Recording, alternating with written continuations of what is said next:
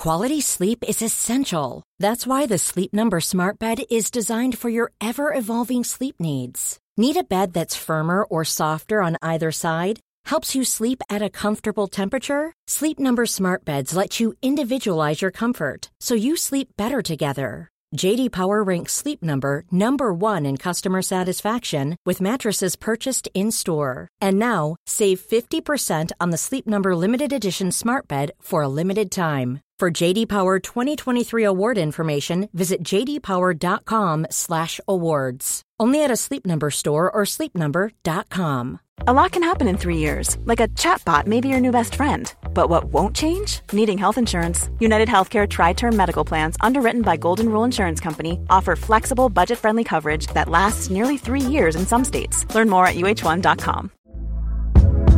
Hey there, it's Michele Norris. I'm host of a podcast called Your Mama's Kitchen. When I travel, I'm usually looking for a way to find a taste of home when I'm not at home. And one of the things I love to do when I am at home is entertain. And Airbnb allows me to do that. When I was in California recently, I rented a house that had a great kitchen. And when we were sitting around the table, we're all thinking, we're in someone else's house. Someone could be in all of our homes as well. If you have a home, but you're not always at home, you have an Airbnb. Your home might be worth more than you think. Find out how much at airbnb.com/slash host. You are listening to Missed Apex Podcast. We live F1.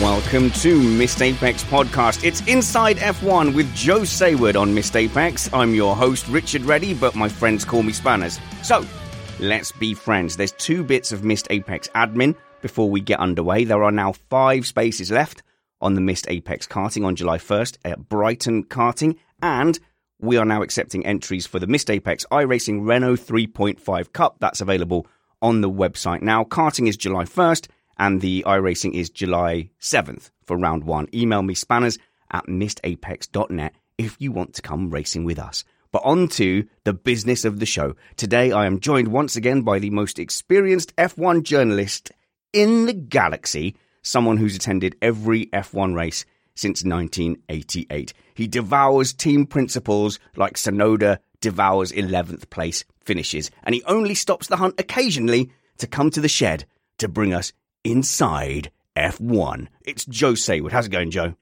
Very good. Very good. I'm not sure I devoured too many team principals. I spat a few out. But yes. um, mostly I, I, get on well with them. They're all right. Most of them. Who's Some your favourite one?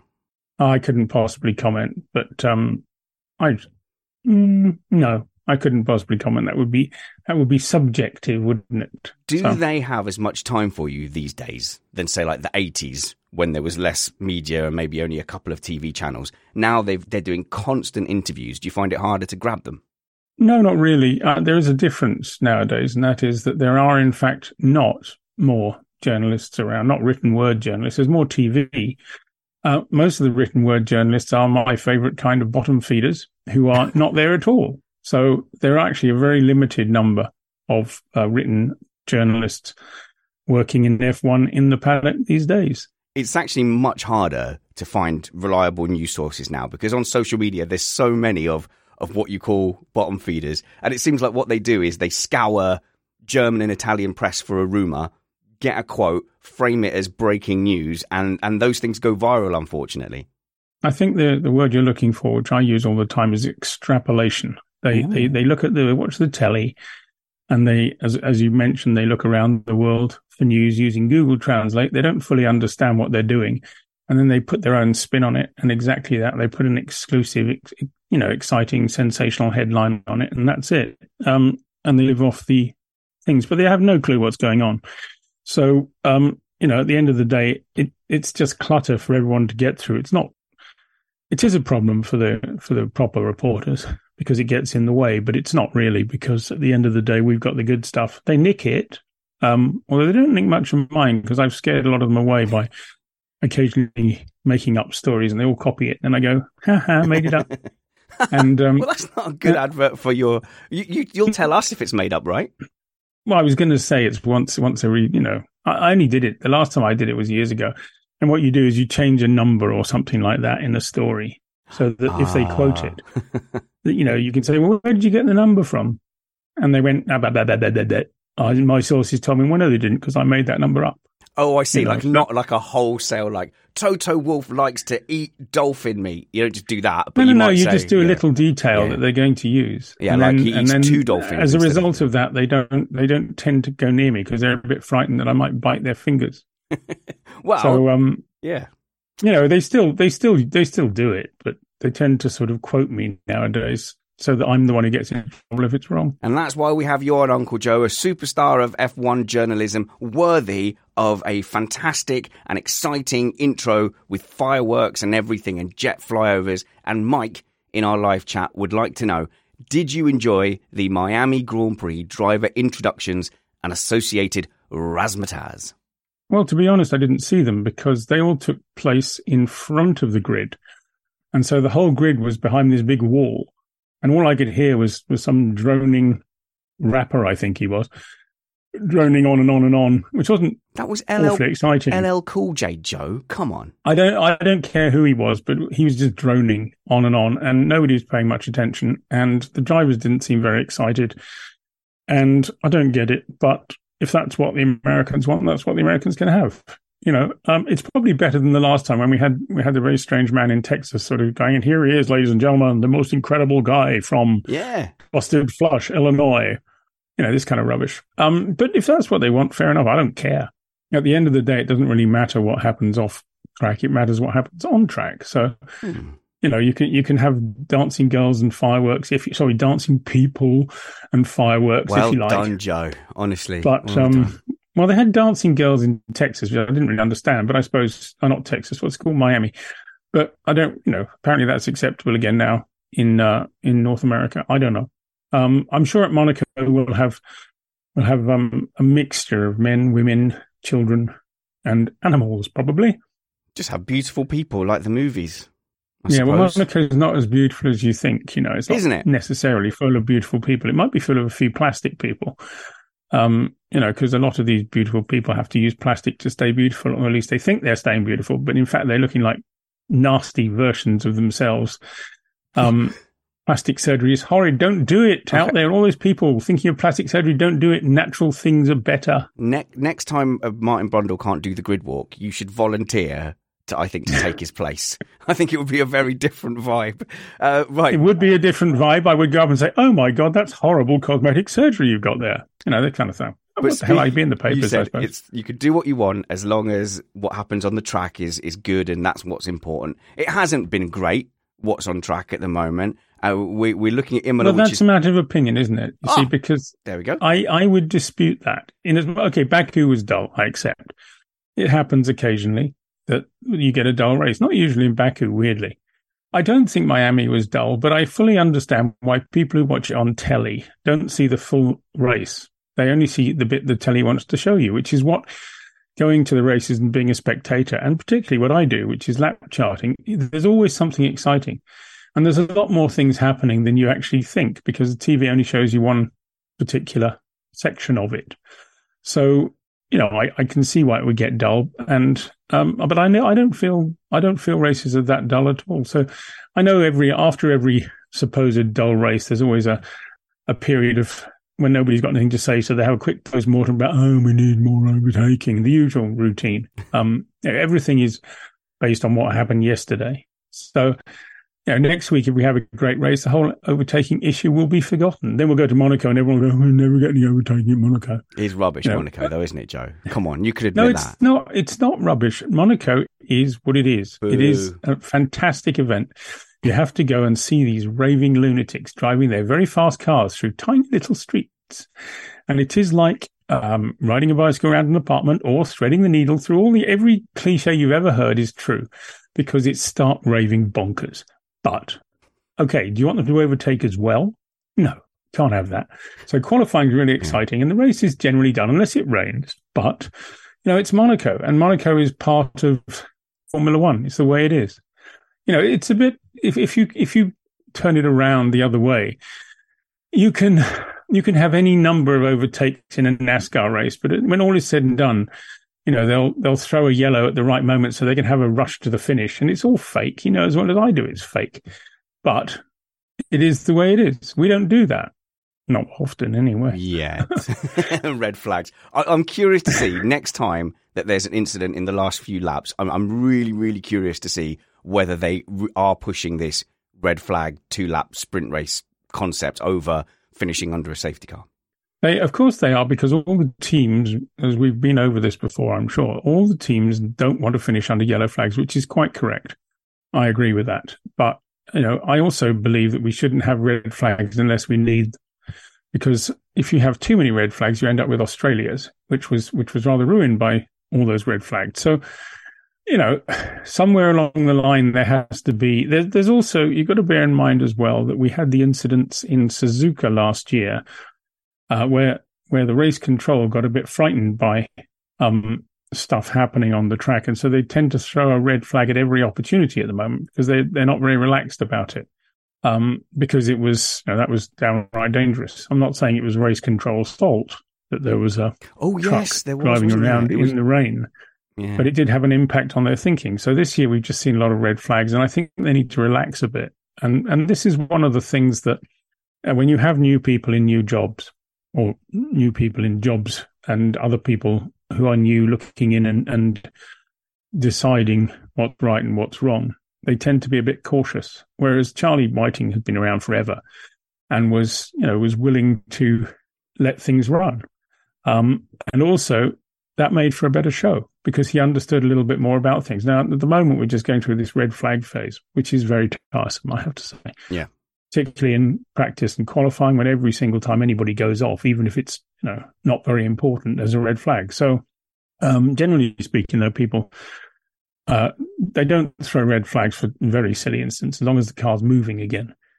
Um, but you know, they do have. I think there's too many red flags at the moment, but I think it's just a phase we're going through. So. Before we go to some listener questions, uh, just one on overcautious race control. Obviously, looking at the weather forecast uh, for Imola, it's showing up on BBC at the moment as a 60% chance of, of rain, thundery showers. And so what we've noticed though in previous years is instead of going, oh yay, there's going to be you know some action in the wet, it's tended to be things like Spa and, and Monaco a couple of years ago, where they seem increasingly reluctant to get going, and it seems like they won't start a race on full wets. Well, there's a reason for that, and it's got nothing to do with tyres. It's to do with aquaplaning. There's a certain level of rain that is reached, and when you reach that level of rain, the cars just go out of control. It's just the way they are and it's to do with the the height they run above the ground, etc., etc., etc. So, um, and aquaplaning, you just you know you can't really afford to have that because people just go flying off everywhere mm. because racing drivers being lunatics. Um, you can't tell them. Just don't don't lift off. You know, they just drive on until the world says, oh, "Wait, there's a law called physics," and bang, you know. Um, which is why they're racing drivers probably because otherwise, if you know, if you had cautious folk, they wouldn't be very interesting to watch, would they? So, um, generally speaking, the inability to go racing is not about tyres. As we saw in Suzuka when they restarted there um, after all the incidents, it was extremely wet and they were still going for it. And this is when you saw the drivers at their best. So um, it's just to do with aquaplaning, that's all. And it's a, it's a call that the race director will generally make based on what he hears from the drivers as well. There's feedback all the time. So Hmm. Um, you know, they they are are they more cautious the racing drivers of today? Mm, probably a little bit. In keeping with the rest of the world, you know, nobody can allow no no one's allowed to you know, voluntarily hurt themselves anymore. Um, you know, you're not allowed to be a loony. I think they do probably need a little bit of protecting from themselves. And like we've noticed a trend with, with race control where it, things that used to just be double waved yellows, now I guess because they're really after every second, we get this kind of pattern where it's double waved yellows, safety car red, and it seems to really happen in that kind of order now, where they're like, okay, give ourselves just enough time no, to assess the situation, and then boom. That's also that that's also based exactly on what you just said. It, it's based on reports coming in. So if somebody's hit the barrier and the barrier is needing repair, that's a red flag. if there is, uh, like Alexander Albon in Australia, there was such a lot of junk on the track after he'd gone off, sand, stones, whatever. That was too much for a few brushes. So that was beyond a safety car. Hence, we had the red flag, which allowed a machine to come around with rotating bushes, brushes, whatever they're called, um, and sweep everything up. So, you know, that's probably more efficient than trying to get a bunch of guys doing it with a safety car going around. Because every time the safety car gets within 500 meters, you know, coming towards them, they have to rush off the track. Um, so in the end, it was probably quicker to have a safety car and restart. Um, t- teams are not particularly keen on having restarts, particularly standing ones, because you know there's moments of of higher risk Madness. for everybody. It's not madness; it's just um, a way of doing it. But it's better than rolling starts, which basically achieve nothing at all. So, um, you know, because a rolling start, nobody or rarely does anybody actually um, go into a rolling start um, and positions change unless you have a little bit of DRS. Oh, yeah, you're not allowed DRS with a safety car, right? So. Well, you can have a bit of chaos. If you remember when uh, Bottas uh, realised he was going to get out dragged somewhere, I can't remember where. I think it might have been Hungaroring, but he realised he was going to get out dragged if he went out of the last corner. So he slowed down all the way to the start finish line, and the cars behind just didn't realise, and there was about four or five cars hit each other, you know, quite slowly Well, we underneath the safety car. We saw something like that going on, and they didn't hit each other so much. We saw that going on in, in Melbourne at one point, and we saw a very slow restart in in Baku. I think maybe it was in the Formula Two race, but there was certainly one where I mean they literally crawled to the line, and then because again, if you're the fast, if you're the front guy and you've got that much ability to strip stri- slipstream, um, you're going to lose. It's a bit like the old days, um, slipstreaming at, at Reims or Monza, where you didn't want to be first going into the last corner Yeah. because you would not win the race. So they'd all hang back. You'd have these sort of piles of cars at the last corner, waiting for somebody to go for it, and everyone else would immediately leap behind them and out drag them to the line. No, so I- it's just it, it, it's a you know people complain about DRS, but it's not very different to slipstreaming. It's just a the physics is is man made as opposed to physics being physics. Right, a defender of DRS. I'm not I'm not defending DRS. I'm just saying it's not it's not the great evil that people make it out to be. It's a very clever solution to create slipstreaming when there isn't slipstreaming. There's nothing wrong with that. Maybe it's a. I think if people framed it how you framed it, because I don't think many people talk about it in those terms of slipstreaming happens anyway. DRS exaggerates that. What they should call it, the slipstreaming. I don't think it exaggerates it. What it does is it creates it when it's not necessarily there. Because you've got you know, the aero disruption that Oh, used to be the problem. That yeah, it gets rid of aero disruption to some extent. So I, I honestly don't see a problem with it. I, I just think you know there have always been slipstreaming races and battles and tracks, and all this is is a way of making that happen um, when it wouldn't normally be able to happen. I don't think it's a bad thing at all. So it was a rant I was having to our Chris Stevens actually this morning, and I said everything that everyone complains about in Formula One is to do with aero. So you know the dirty air, having to use DRS, not being able to to follow, and the only advantage is is lap time, and then a disadvantage of more aero is the tracks are event, uh, are effectively, you know, the corners are straightened out, everything becomes quote unquote easier, less opportunities for you know long braking zones to overtake all of this would be solved by like just ripping off the front and back wings, but it's never going to happen. But all the things people complain about Mm. are because of these big front wings and big rear wings. I I mean, it's just a bit of it's science, really. At the end of the day, it's the fault of science. You can't blame Curse you, science! aerodynamicists. The other night, by accident, actually, because there was something really. Oh, that's right. The Eurovision Song Contest was on, and it was so awful. So good. It was so good.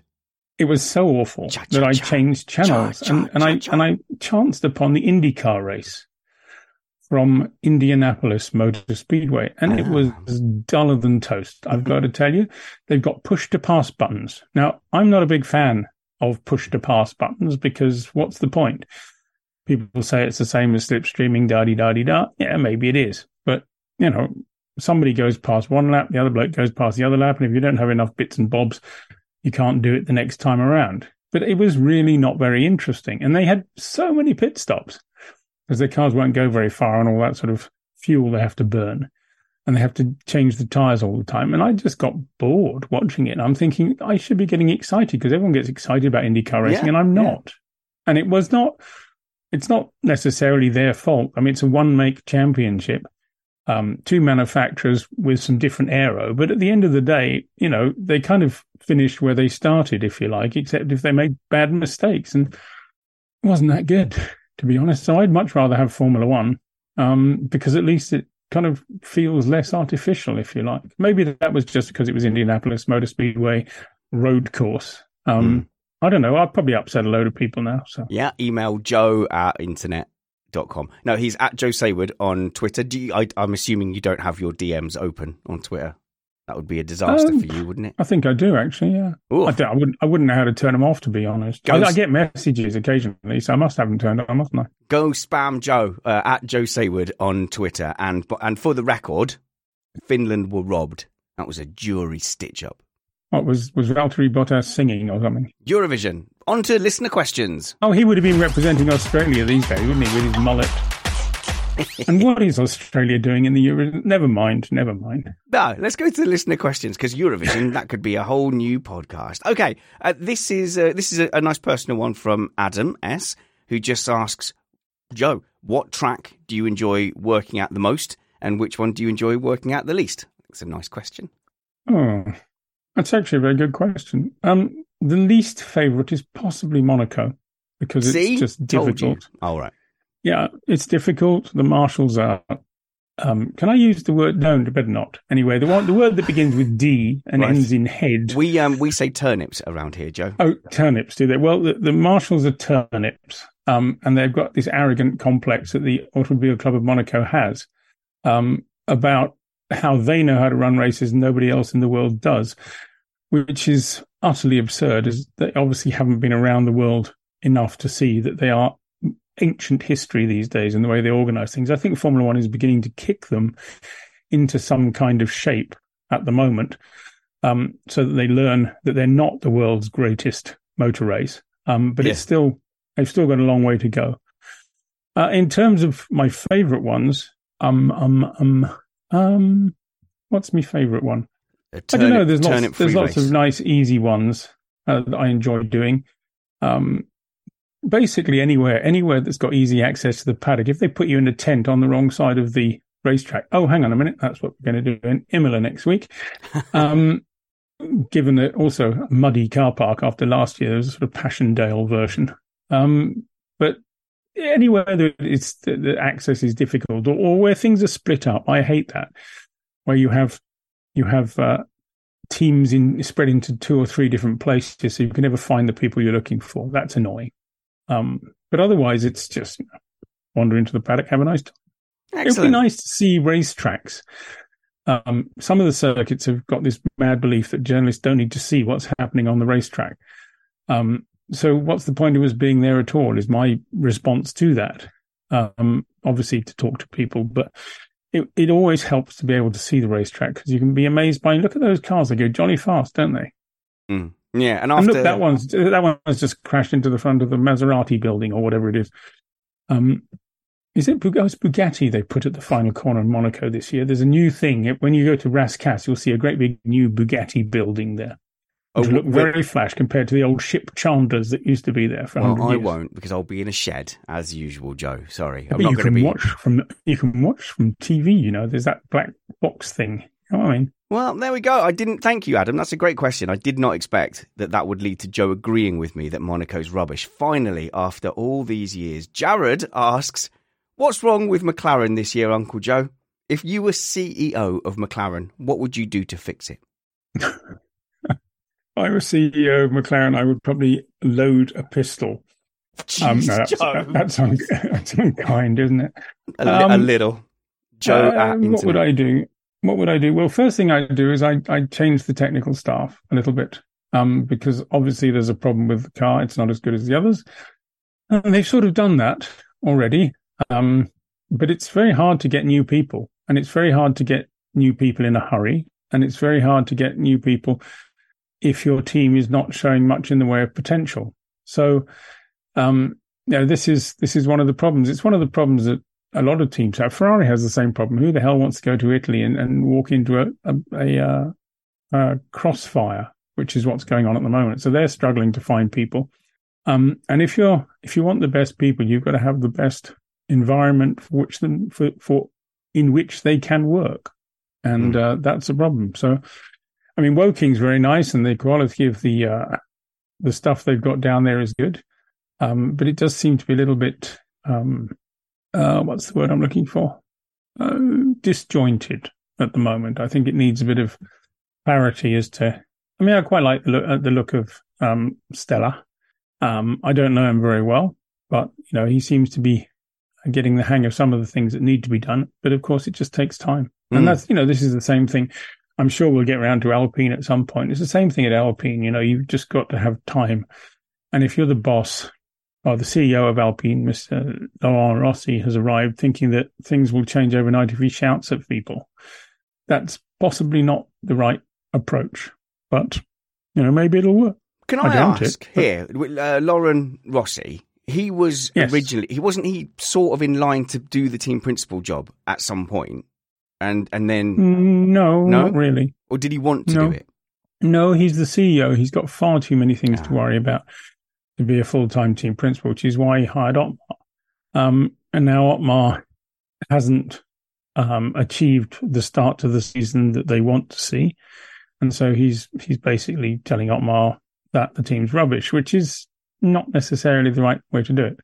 But you know, who am I to lecture the CEO of Alpine who has other things to worry about? He's he's got a, a bit of a um, challenge on his hands. I don't know if you um, know the Alpine plan. They produce three and a half thousand cars a year. Yeah. And the project is to produce 150,000 cars a year by 2030. So he's got a lot of work to do. He's also got to find people to buy all these cars that he's going to produce. Um, personally, I think it's madness. Um, but you know they've done a very good deal now with uh, AutoNation in America, which is a second-hand car dealership, with 300 outlets, and they will basically sell Alpine. So he doesn't need to be in league with another manufacturer or mm. open a whole bunch of dealerships because he's got AutoNation going to do it for him. I was just looking. I've never he, seen. You know, he's a clever guy. Yeah, he's a very clever guy, but he doesn't necessarily know the intricate ways of running things in Formula One. It was nice and public, though, isn't it? That's always a bit of a red flag. You know, it's a real public dressing down. Yeah, but it's a bit like it's a bit like um, me wandering into uh, I don't know an automobile show and saying, "Well, you're not doing that right, are you?" You know, I have absolutely no qualification to do that. Um, I could do it if I wanted to.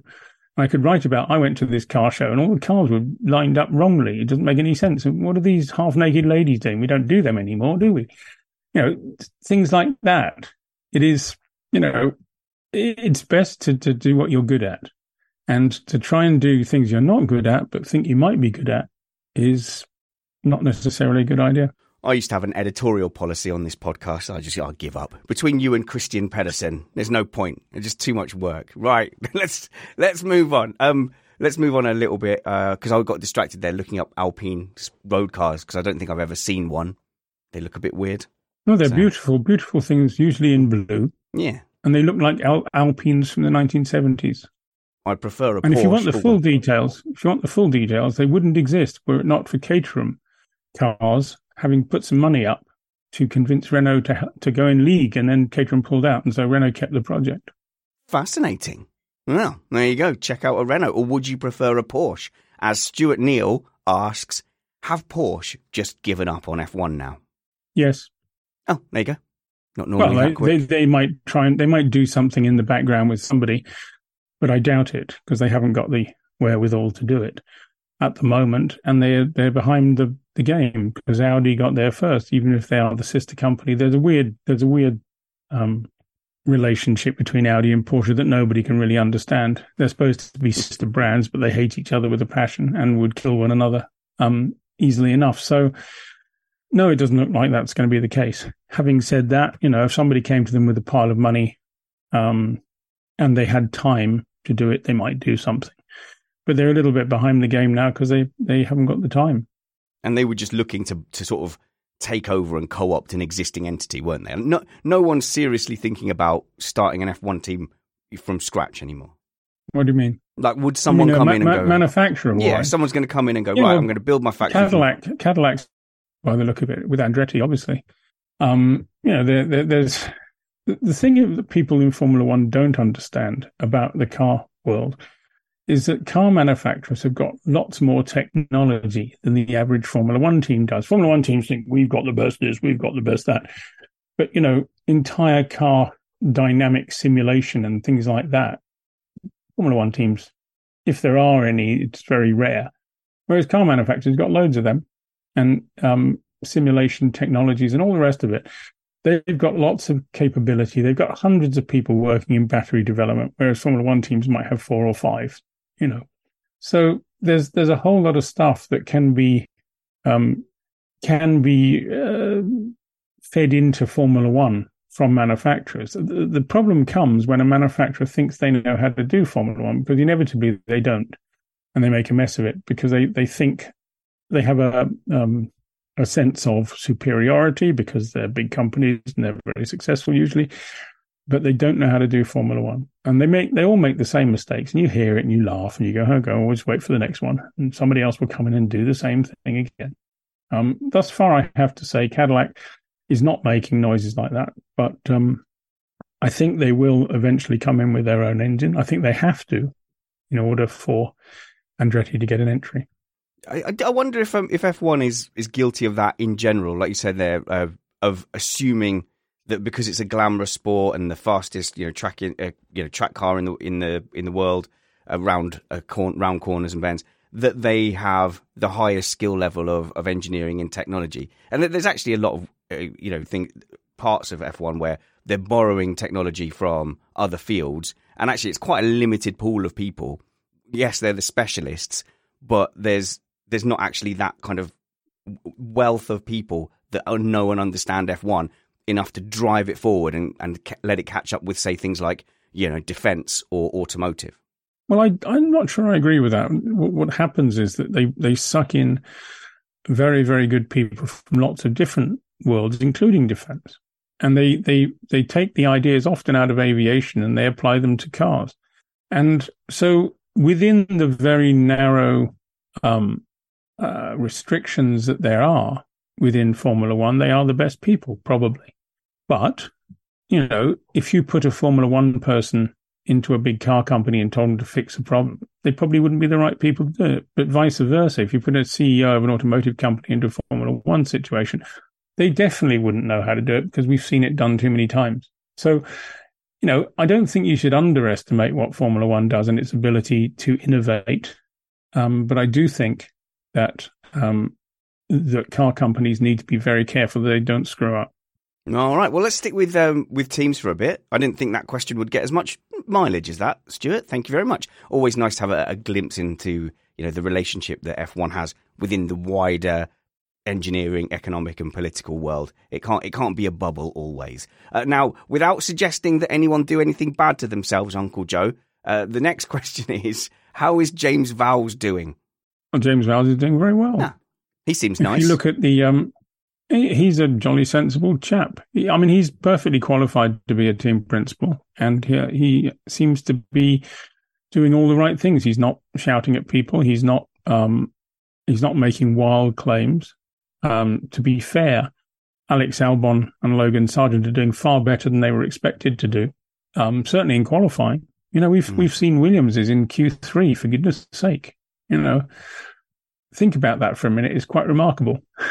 Yeah, you're looking it up, aren't you, to make sure I'm right? Uh, I was But, actually, do um, you know, what? I was actually looking up the quote from James Vowles recently, where he sort of said that Logan Sargeant might need to kind of tighten up a, li- a little bit. So it shows you that the standards are high. Because I didn't think Sargeant had done that badly. He'd looked really racy on occasion, but I think No, he didn't been do a bad he didn't do a bad Mm. job at all this year, but he had one bad he had a very bad race yeah. in Miami.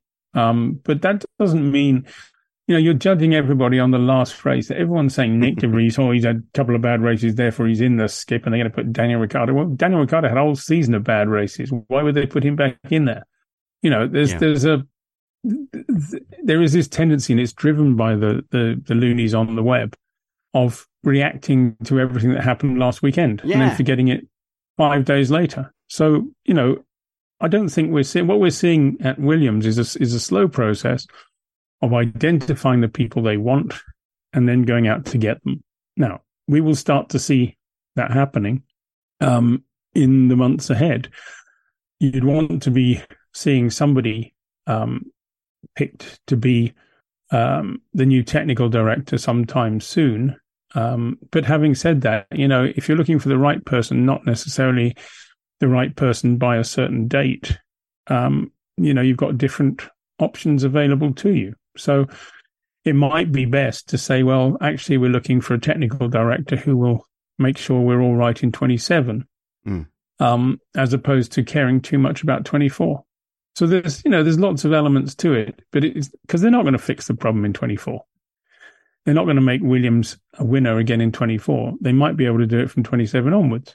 And that's what, that's the thinking you have to have. And this is something that a lot of people don't understand, which is you can't just turn a team around in 10 minutes.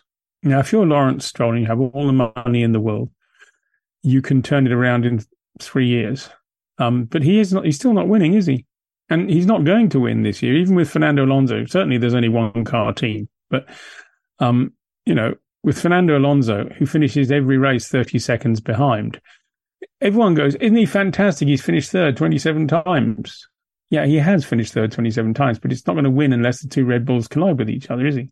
So, mm. and even then, it's not guaranteed because Ferrari might even manage to get a car to the finishing line, or Mercedes will be there, or perhaps one day Alpine will be in the game too. So, you know, the the, the fact is that it takes a long time, it takes an awful lot of money, and it takes a, a lot of commitment and finding the right people, and they're all trying to do that, and that's the hard bit. Well, look, people don't know this, and I know you don't really like to talk about it, but you and um, Lawrence Stroll, you often you know, you go to a tequila bar in Monaco together. It's basically their Friday night thing. I'm not going to pry any further than that, Joe, but I know you have the inside scoop. Aston Martin. No, I don't. I don't. Oh. I'm not interested. I am not one bit interested in in um, anything that Lawrence Stroll says. To be honest, um, he's just there. He owns the team. It's his money. He's burning. That's his problem. But uh, in terms of would I trust anything he said? Not really. No eh, because yeah, and you have to though when you've got someone like Lance no, Stroll in there. You what, can talk to people around who know what really is going on. Oh no, I meant people who uh, just spout things. I meant Lawrence Stroll. I don't think he's going to come out in there and go, "Yes, my son, he's being shown up by Fernando, and we're going to have to do something about that." You might find that Fernando's car starts having issues. But like how that was spot on. That was better than I expected it was going to be. Not practiced at all. Uh, but he at some point. But Fernando's being Fernando is being utterly ridiculous at the moment, which is fine. Good for him for trying at least. He's being totally obsequious and and saying you know things like oh super overtake there by by Lance. I saw it on the TV when I was driving around. You know, which makes him look very cool because he can watch TV while driving Grand Prix, and it makes Lance sound great. And the, the other day he said Lance is a world champion material. Well, really? Um, can I have some of what he's been smoking, please?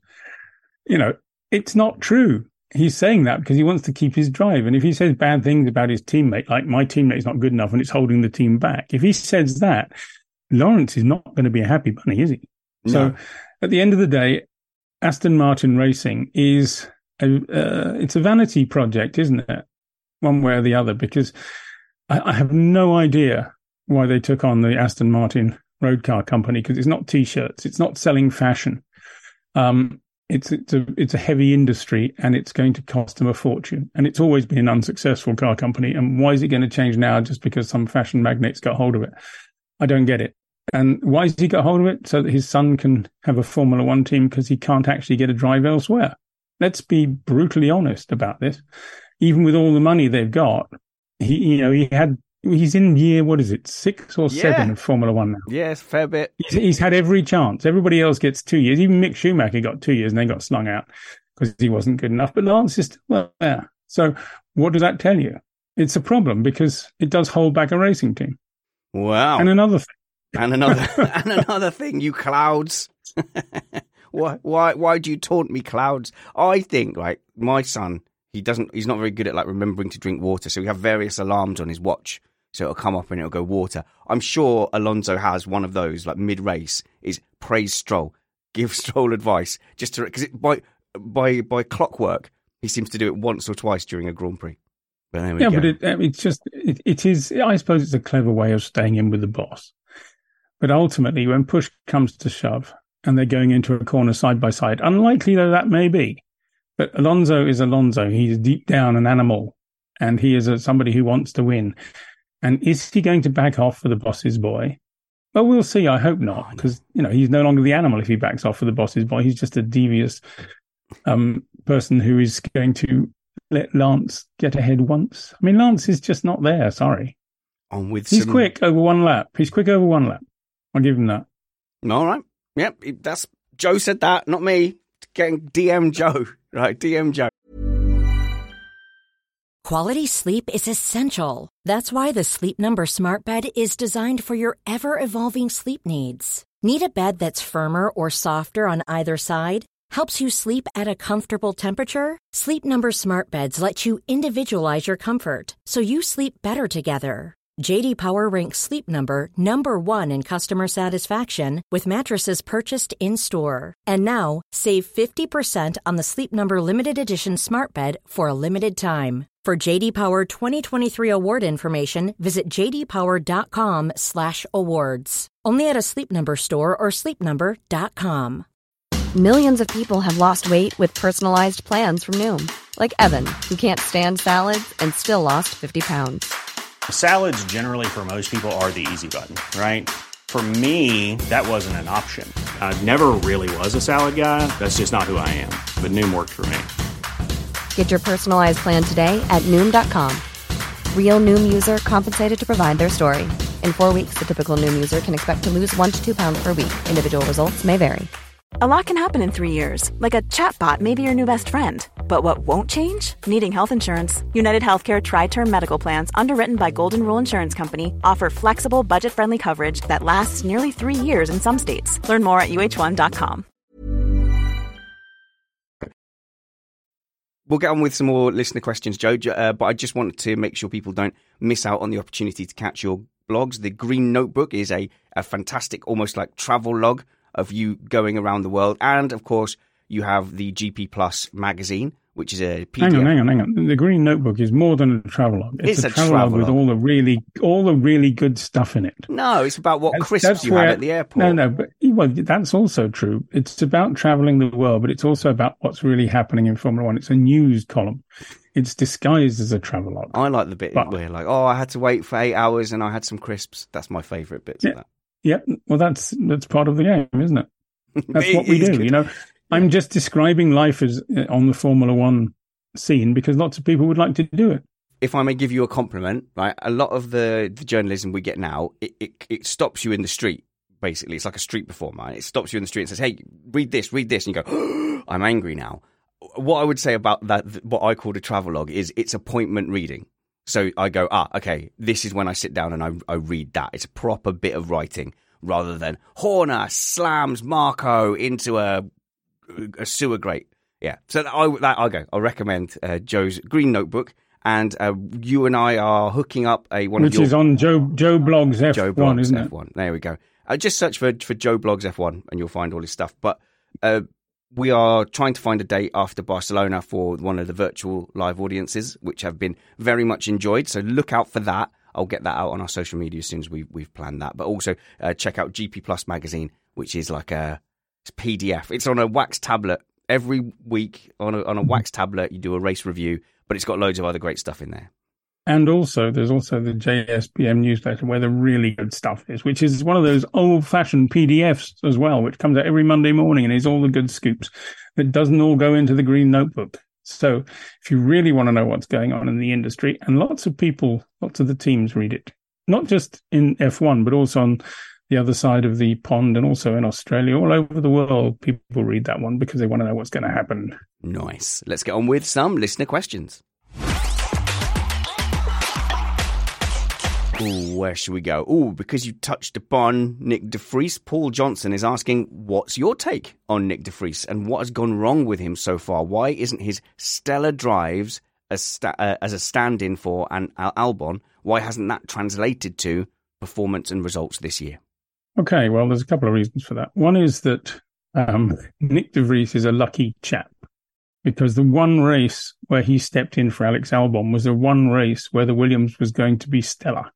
And if Albon had driven that car that Yeah. weekend, I'm sure he would have done better than Nick De Vries did. But he didn't because Albon is the unluckiest racing driver in the world. Everything always goes wrong for him. So Nick was lucky. That gave him, that propelled him into um, the the seat he's got.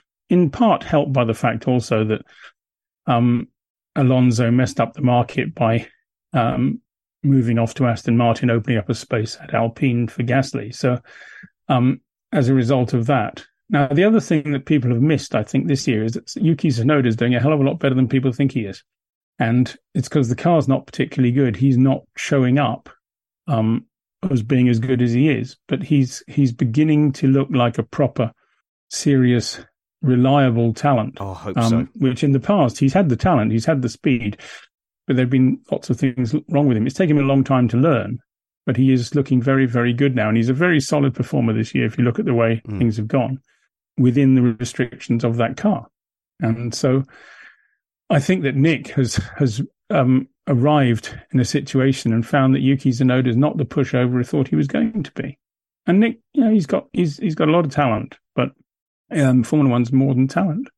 I'm a Tsunoda fan. I want Tsunoda to to do well. I love his passion. I like his approach to racing, and uh, I, I don't mind him on the radio. I don't think he's by far you know, the worst person when it comes to team radio. If Raikkonen did much worse, and he was considered like, oh, he's so funny, isn't he, Raikkonen, screaming for his steering wheel. So I I feel like he's been unfairly treated in that way.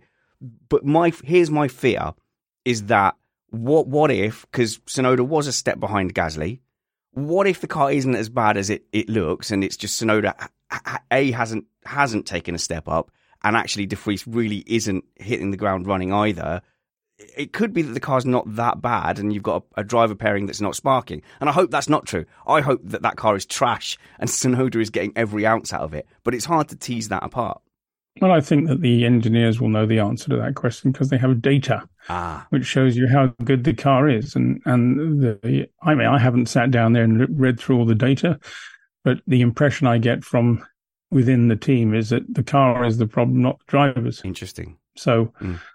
um, I think that's probably quite likely because you know teams mess up. That's what happened occasionally. Look at McLaren. Look at Mercedes. Look at Ferrari. Come to that. In fact, look at everybody apart from Red Apart Bull. from Red Bull. Um, they should have just spent more money, Joe. That's the thing. Uh, No, it's what- not about it's not about money. It's it's about the ability to use the money in a sensible fashion. Everybody says it's all about money. It's not. Look at Toyota. They spent more money than everybody, and they were a complete and utter bust. So, why was that? The Ford Motor Company disastrous. Jaguar Racing days. Why was that? It's not about the money. okay. It's about using the money.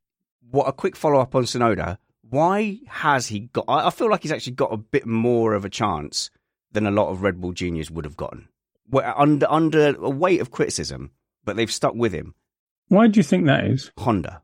Oh Well, goodness me! hang on a minute. I got you- I got told Honda were out of Formula One, and that's why we needed an engine freeze because it's Red Bull powertrains and it's nothing to do with Honda, Joe.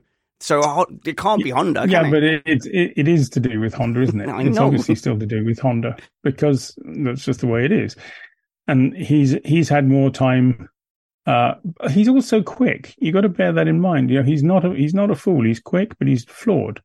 And um, Honda have got uh, until 2026. They are involved in Formula One to a lesser or greater extent. So it makes sense. Red Bull has four drives available and they make a horrible job with all their juniors. So, you know, why don't they just uh, use a Honda junior who might be useful? Politically, it's a very sensible thing to do. Mm. Um, and the fact that they have to bring in somebody who's not a Red Bull junior sometimes, quite often actually, is because their program is such rubbish. So, you know, um, there's far too much pressure placed, placed on young drivers in the Red Bull scheme. Um, they are judged every week. You know, they fall in and out of favor. Um, they don't get much support. Marko's right in a way in that drivers shouldn't need too much support, but some of them need some. You can't just hope that everybody is strong enough to take a battering um, when things aren't going right. And nowadays, of course, everyone's so hung up on mental health issues and all those sort of stuff. As they should before. be, Uncle Joe. As I'm, they I'm should I'm not be. suggesting that they should or shouldn't be. What I'm saying is it doesn't help young drivers. Um, you know, the fact is that if you look at the other schemes, there's a lot more support for them. Um, but uh, honestly, how did the world ever survive without all these um, crisis management teams rushing to people's aid? How did we ever do it? How do we get through all this stuff? How do we go through wars? I don't know. You know, without cancelling, how do we do it? Well, that's us cancelled. Good. well, that's the last ever Inside F1 we're, we're with Uncle Joe. Um, is... No, no, but it's a perfectly valid point. I, I, honestly, my, I, I, think my, my serious answer to that is that things were worse. Things were worse. Yeah, maybe. And, and now we're maybe, but we still got through it, didn't we? So yeah, I don't want to just get through. I want to thrive, not just survive. Okay. Will Very good. F1 in Japan thrive away? Will F1 in Japan thrive if Tsunoda gets promoted to to Red Bull?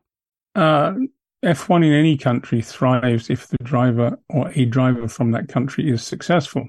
If we have a driver from the United States of America who is successful, F1 will thrive more than it is thriving already. Um, if we have a successful driver from South Africa, there will be a South African Grand Prix. There is, you know, there are very clear elements that make this all um, obvious, really. I mean, if we find, if it's possible to find a woman Formula One driver, we will have a huge, bigger audience of ladies. Perfectly reasonable. Well, F1 and, Academy's launched. Yeah, I know, but it's a long, long process. It's not just uh, stick him in a car and see who's good. You've got to find the right people. You've got to nurture them the right way. You've got to give them time. You've got to give them things they haven't got. It, it's really a long time process. And I don't think people realize unless you get a really exceptional person coming along, it's not going to happen overnight. And it's not because nobody wants it to happen believe me, everybody in Formula One wants to have a female driver in Formula One because they realize it's good for the sport. And the sooner we can find one, the better. But you can't find them that easily. And that's the problem. And that's true of engineers right across the board. You know, gradually we're getting more and more. But the qualified, if you if you read people talking about this, they all say the same thing, and I can attest to it, which is qualified people, there aren't enough candidates because they just don't exist at the moment. They will in time, when they have the right um, kind of training programs and and mentoring schemes and all these things you need. Um, but right now we don't. But it's not because we don't want it.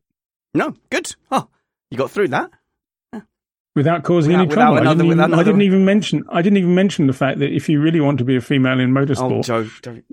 the best thing to do is to be a TV commentator. Really and and that like... will change uh, over time. And uh, there's been reports that the, you reckon there'll the, be more men coming in the I future. I think that there has been a lot more uh, women watching Formula One, and I think the the statistics that have been banded about from F1 certainly seem to be reflecting that. So long may that continue. Uh, there's some listener yes, questions, that Joe, that aren't related to any any potentially thorny topics at all. And Maria, a lady, is, in our Slack group is saying is asking is the current Mercedes How presumptuous of you to suggest that it might be a man called Maria. How do you know? Maria, the human being called Maria, is the current Mercedes mostly an Allison led concept, presuming its inception was made before James went to the CTO uh, post, hence the switch of roles. Mercedes is, I think, quite transparent generally, but the narrative for this switch feels like it's a bit lacking. Well, I think James answered that one himself the other day by saying it's simplistic to suggest that one person makes a difference in a car. It takes an awful lot of, there's a thousand people working there producing a car. And the fact that one person stays or goes isn't necessarily the reason it's successful or not. So, um, yes, he was involved in things. So was, you know, so was, uh, Mike Elliott. The fact they switched jobs, it's just a different, um, uh, it's, it's just a different way to manage the way people have talents um, that are important. James's talent is, as they've said, as the man in the trenches leading the troops, and he's very good at that. He's a he's an inspirer, an inspirational guy. Whereas Mike is perhaps not as inspirational, but he's very clever and can think in a very um, clear and and intellectual way.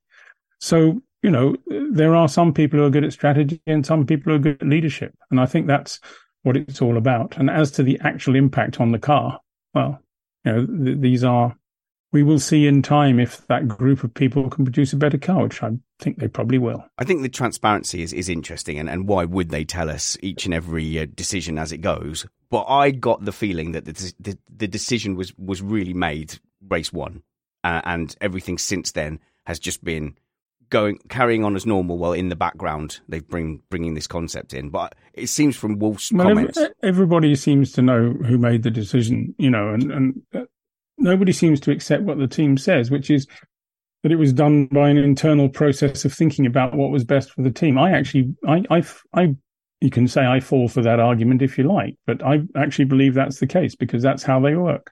And I think that, and, and that's why they've been successful because they are, there's no delusion going on. They're going, well, this is failing. Why is it failing? What can we do to make it better? So I don't follow this, um, this sort of cult of personality, if you like, um, in all cases. Mm. You know, Adrian Newey has flaws too, you know. He's surrounded by a whole bunch of very good people who, who adapt his inspirational thinking to make it successful. Um, and sometimes maybe the inspirational thinking doesn't come from Adrian Newey. It might come from some of the others. No, we don't know their names. Uh, they don't matter. They're all called Yeah, Derek. well, we do actually, if you want Oh, them. But yes. I mean, yeah, shout out to some of the the- Red Bull design team. well, the Rob Marshalls of the world, the the Pierre Wachés, the uh, I'm trying to remember his Balbo, the aerodynamicist. I think it's Enrico or Enzo. I can't remember which. I, he'll be very upset if he listens to this, which I doubt he does, but you never know. Um, th- there's a th- there are strength in depth because they get they get um uh every so often the other teams go to Red Bull and nick everybody they can get their hands on. Yeah. And then another generation rise to the top and they get nicked as well. So you know, it's just the way it is. And Mercedes is a little bit the same, but Mercedes has a slightly different, more inclusive um, sense of unit, which is why they tend to lose fewer people. Because there is a, this is why they've been world champions for so long, because they've held it together. They also have contracts which are quite complicated to escape from as well, if you wanted to. But if they don't want you, you, you know, you can get out quite easily. All right. Well, uh, a personal question for me: Are the upgrades going to work? I have no idea. Oh, Let's on, wait and see. Yes. Well, how, how am I supposed to guess? I don't know. You, if talk it- to people. How happy do they seem? Well, to be honest, I haven't talked to them about that because um, I don't think anybody knows. All you can know is whether or not it's an improvement on what you've had before. They seem to think that is. But is it an improvement when compared to everyone else's improvement? Because Formula One is constantly improving week after week. So we don't know. Let's see. Um, maybe, maybe not.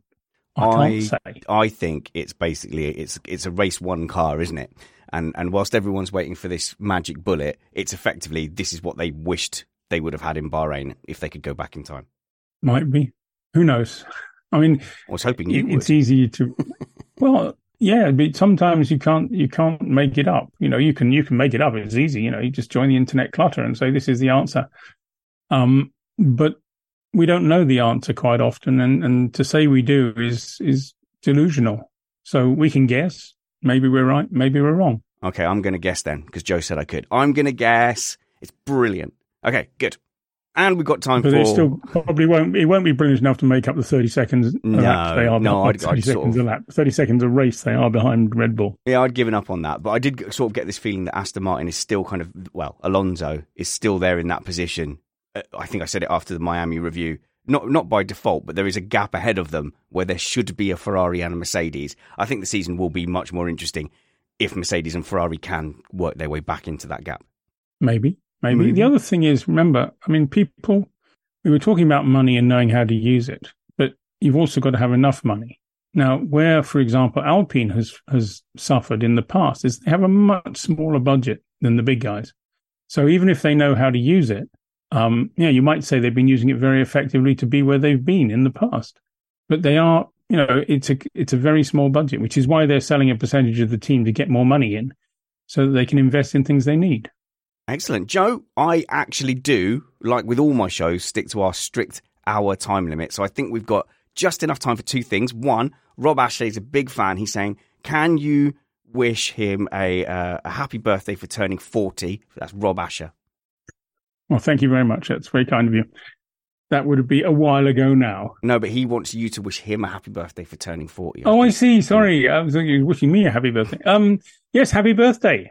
Have a wonderful time. I should have And being pre-warned you 40, about that. 40 is jolly fun. Hmm. Yeah. I won't, I won't tell you what I was doing my 40th birthday, but it was very naughty. Oh, well, please don't. Uh, there's been quite enough trouble. This, if you keep hearing big cuts and, and, and skipping audio in this podcast, it's because I've taken the knife to it. And uh, let's see. And oh, this is quite a nice one from Sam, who just says, Joe, what's your highlight of the season so far? What have you liked?